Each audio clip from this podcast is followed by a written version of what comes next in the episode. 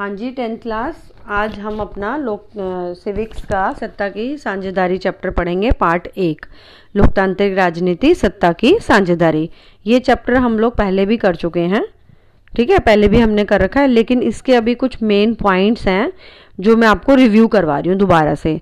तो बेसिक चीज़ें हैं जो आपको पता होनी चाहिए, और इसी से रिलेटेड शॉर्ट क्वेश्चन भी आते हैं.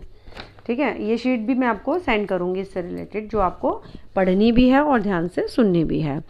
इसमें यह है कि सत्ता की साझेदारी में सबसे पहले हम दो देशों की कहानी एक बार सुनेंगे कि बेल्जियम और श्रीलंका के बारे में जानेंगे कि कैसे उसका भौगोलिक क्षेत्र जो था और भाषा के आधार पर बटा हुआ था।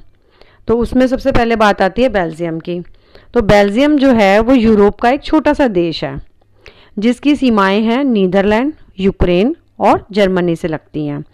इस छोटे से देश के समाज की जातीय बनावट बहुत जटिल है। मतलब एक छोटा समाज है, लेकिन जो बना हुआ है, वो बड़ा टिपिकल रूप में बना हुआ है। कैसे?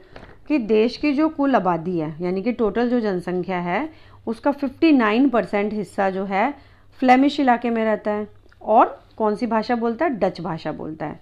ठीक है, ये बेसिक चीज़ें ध्यान रखना कि कुल आबादी का 59 परसेंट हिस्सा फ्लेमिश इलाके में रहता है और डच भाषा बोलता है।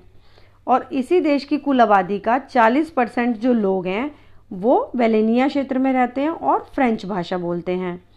और बाकी के जो शेष बचे वन परसेंट, वो लोग जो हैं, वो जर्मन भाषा बोलते हैं। ठीक है? फिर बात आती है कि बेल्जियम की जो राजधानी है ब्रूसेल्स, उसमें 80 परसेंट लोग फ्रेंच भाषा बोलते हैं।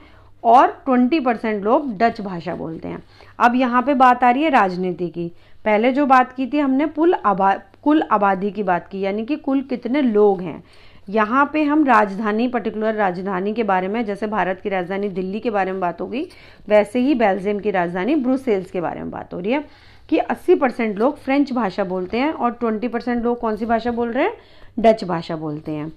अल्पसंख्यक फ्रेंच भाषी लोग तुलनात्मक रूप से ज़्यादा समृद्ध और शक्तिशाली हैं कि जो लोग फ्रेंच भाषा बोल रहे हैं, वो क्या है? अल्पसंख्यक है। अल्पसंख्यक का मतलब होता है जो संख्या में कम होते हैं। जो ये जो फ्रेंच भाषी लोग हैं, अगर इनको कंपैरिजन किया जाए तो ये सुखी रूप से समृद्ध भी हैं और शक्तिशाली भी हैं। लेकिन संख्या में कम है। तो हमें इससे पता चल रहा है कि ये फ्रेंच भाषी जो लोग हैं, वो संख्या में कम है। डच बोलने वाले लोग संख्या के हिसाब से अपेक्षाकृत ज़्यादा थे। अब जो डच भाषा बोलने वाले लोग थे, वो जो लोग थे, वो ज़्यादा लोग थे। संख्या में उनकी क्वांटिटी ज़्यादा थी। लेकिन धन और समृद्धि के मामले में कमज़ोर और अल्पमत थे। लेकिन उनके पास पैसा और समृद्धि इतनी खास नहीं थी, जबकि वो ज़्यादा थे। लेकिन उनके पास धन संपत्ति नहीं थी। जो कम थे, उनके पास धन संपत्ति ज़्यादा थी, लेकिन वो संख्या में कम थे। अब एथनिक और जातीय, इसका एक एक पॉइंट है कि एथनिक और जातीय का क्या अर्थ है? ऐसा सामाजिक विभाजन जिसमें हर समूह अपनी अपनी संस्कृति को अलग मानता है, यानी यह सांझी संस्कृति पर आधारित सामाजिक विभाजन है। किसी भी जातीय समूह के सभी सदस्य मानते हैं कि उनकी उत्पत्ति समान पूर्वजों से हुई है, और इसी कारण उनकी शारीरिक बनावट और संस्कृति एक जैसी है। कि हम, हमारे पूर्वज एक जैसे हैं तो इसलिए हमारी जो संस्कृति है, वो भी एक जैसी ही मानी जा रही है। ज़रूरी नहीं कि ऐसे समूह के सदस्य किसी एक धर्म के मानने वाले हों, या उनकी राष्ट्रीयता एक हो। अब इंसान तो सभी धरती पे एक है तो यहाँ पे एथनिक और जातीय को इस रूप में बनाया गया, बताया गया है, ठीक है? दक्षिण एशिया देश श्रीलंका की आबादी में भी कई जातीय समूह के लोग हैं। दक्षिण एशिया श्रीलंका की बात हो रही है अब, कि श्रीलंका की आबादी में भी कई जातीय समूह के लोग जो हैं, विभिन्न जातियों में बटे हुए लोग भी रहते हैं। सबसे प्रमुख सामाजिक समूह सिहलियों का है। तो सिहली समाज का सबसे प्रमुख, यानी कि मुख्य जो समूह है, वो सिहली लोगों का है, जिनकी आबादी कुल जनसंख्या की 74 परसेंट है। फिर तमिलों का नंबर आता है, जिनकी आबादी है कुल जनसंख्या में 18 परसेंट। ठीक है? तो जो श्रीलंका है, उस श्रीलंका की जाति के आधार पर लोग बटे हुए हैं पहली बात। और उस जाति के आधार पर बटे हुए लोगों में सेवेंटी फोर परसेंट पूरी जनसंख्या में से सिहली सिहली लोग हैं और 18 परसेंट लोग जो हैं वो तमिल हैं। यहाँ जाति के आधार पर बटे हुए हैं, कहाँ पर? श्रीलंका में। और जो हमने बेल्जियम का पढ़ा था, बेल्जियम में कितने, किसके आधार पर बटे हैं? बेल्जियम में भाषा के आधार पर बटे हुए हैं।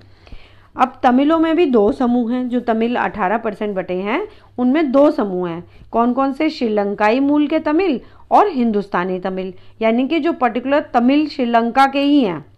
मतलब उनका मूल निवास श्रीलंका ही था। और कुछ परसेंट हैं, वो तेरह परसेंट हैं श्रीलंकाई मूल के और हिंदुस्तानी तमिल्स, जो औपनिवेशिक शासन के बगानों में औपनिवेशिक शासन में बगानों में काम करने के लिए भारत से लाए गए लोगों की संतान है कि जब भारत पर अंग्रेज़ों का शासन था, उस समय बागानों पे काम करने के लिए जो जो मजदूर लाए गए थे, उन लोगों की संतान है। तो दो प्रकार के तमिल हैं, तमिल एक हिंदुस्तानी तमिल और एक श्रीलंकाई मूल के तमिल। वर्तमान श्रीलंका के नक्शे को देखेंगे तो हम इसमें जान पाएँगे कि तमिल मुख्य रूप से उत्तर, यानी कि नॉर्थ नॉर्थ जिसको हम कहते हैं, और पूर्वी प्रांतों से आबाद हैं, यानी कि नॉर्थ और इसका ईस्ट जो साइड है, वहाँ से आबाद हैं। अधिकतर सिंहली भाषी लोग बौद्ध हैं, बौद्ध धर्म को मानते हैं सिंहली भाषी लोग। तमिल जबकि तमिल भाषी लोगों में कुछ हिंदू हैं और कुछ लोग मुसलमान हैं। ठीक है, सिंहली भाषी लोग बुद्ध हैं, तमिल भाषी लोग हिंदू और मुसलमान हैं। श्रीलंका की आबादी में ईसाई लोगों का हिस्सा, ईसाई लोग भी हैं इसमें। तो उनका हिस्सा केवल सेवन परसेंट है, सात परसेंट है। और वे सिंहली और तमिल दोनों भाषा बोलते हैं। मतलब वो सिंहली भी बोलते हैं, जो सात परसेंट लोग हैं, सेवन परसेंट, वो तमिल भी बोलते हैं और सिंहली भी बोलते हैं। लेकिन वो हैं क्या? ईसाई हैं वो। श्रीलंका में सिंहली आबादी का बहुमत और ज़्यादा था और वे लोग देश में अपनी मनमर्जी चलाते थे। श्रीलंका में बहुसंख्यकवाद। अब बात आती है कि बहुसंख्या के आधार पर यहाँ पर बात की गई है। कि 4 फरवरी 1948 को 4 4 फरवरी 1948 को श्रीलंका ब्रिटेन से स्वतंत्र हुआ। क्योंकि जैसे भारत पर अंग्रेज़ों का कब्जा था, ऐसे ही श्रीलंका पर भी अंग्रेज़ों का कब्जा था। तो ये कब आज़ाद हुआ? 4 फरवरी 1948 को आज़ाद हुआ। ब्रिटेन से सिहली समुदाय के नेताओं ने अपनी बहुसंख्या के बल पर शासन पर प्रभुत्व जमाना चाहा। उन्होंने सोचा, क्योंकि संख्या हमारी ज़्यादा है तो हम ही पूरे उसके ऊपर कब्जा कर लें। इस वजह से लोकतांत्रिक रूप से निर्वाचित सरकार ने सिहली समुदाय की प्रभुता स्थापित करने के लिए अपनी बहुसंख्या होने के कारण कई कदम उठाए। यानी कि यहाँ पर जो लोकतांत्रिक निर्वाचन की जो बात की गई है, वो उसमें प्रमुखता किसको दी गई है? बहुसंख्यकवाद को दी गई है। कि जो संख्या में ज़्यादा होगा, उसी को बहुमत प्राप्त होगा, उसी की सरकार बनेगी। जब अंग्रेज़ों से उनको आज़ादी मिल गई, तब की बात है। फिर बात आती है कि 1956 का श्रीलंका अधिनियम। 1956 में एक कानून बनाया गया था, जिसके द्वारा तमिलों को किनारे पर धकेल दिया गया। क्यों धकेला गया? क्योंकि तमिल जो थे, वो संख्या में कम थे, और सिहली लोग जो थे, वो संख्या में ज़्यादा थे।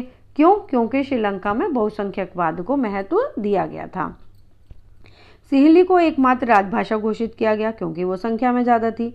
विश्वविद्यालयों और सरकारी नौकरियों में सिहलियों को ही प्राथमिकता दी जाने लगी। यानी कि पहली जो प्रायोरिटी थी, वो सिहली भाषियों को, सिहली लोगों को मिलने लगी। सरकार और बौद्ध मत, बौद्ध जो धर्म था, उसको संरक्षण बढ़ावा देने लगी। कि सरकार जो थी, वो बौद्ध धर्म को बढ़ावा दे रही थी सरकारी नौकरी कॉलेजों में भी उन्हीं को मिल रहा था और राजभाषा भी घोषित कर दिया गया था।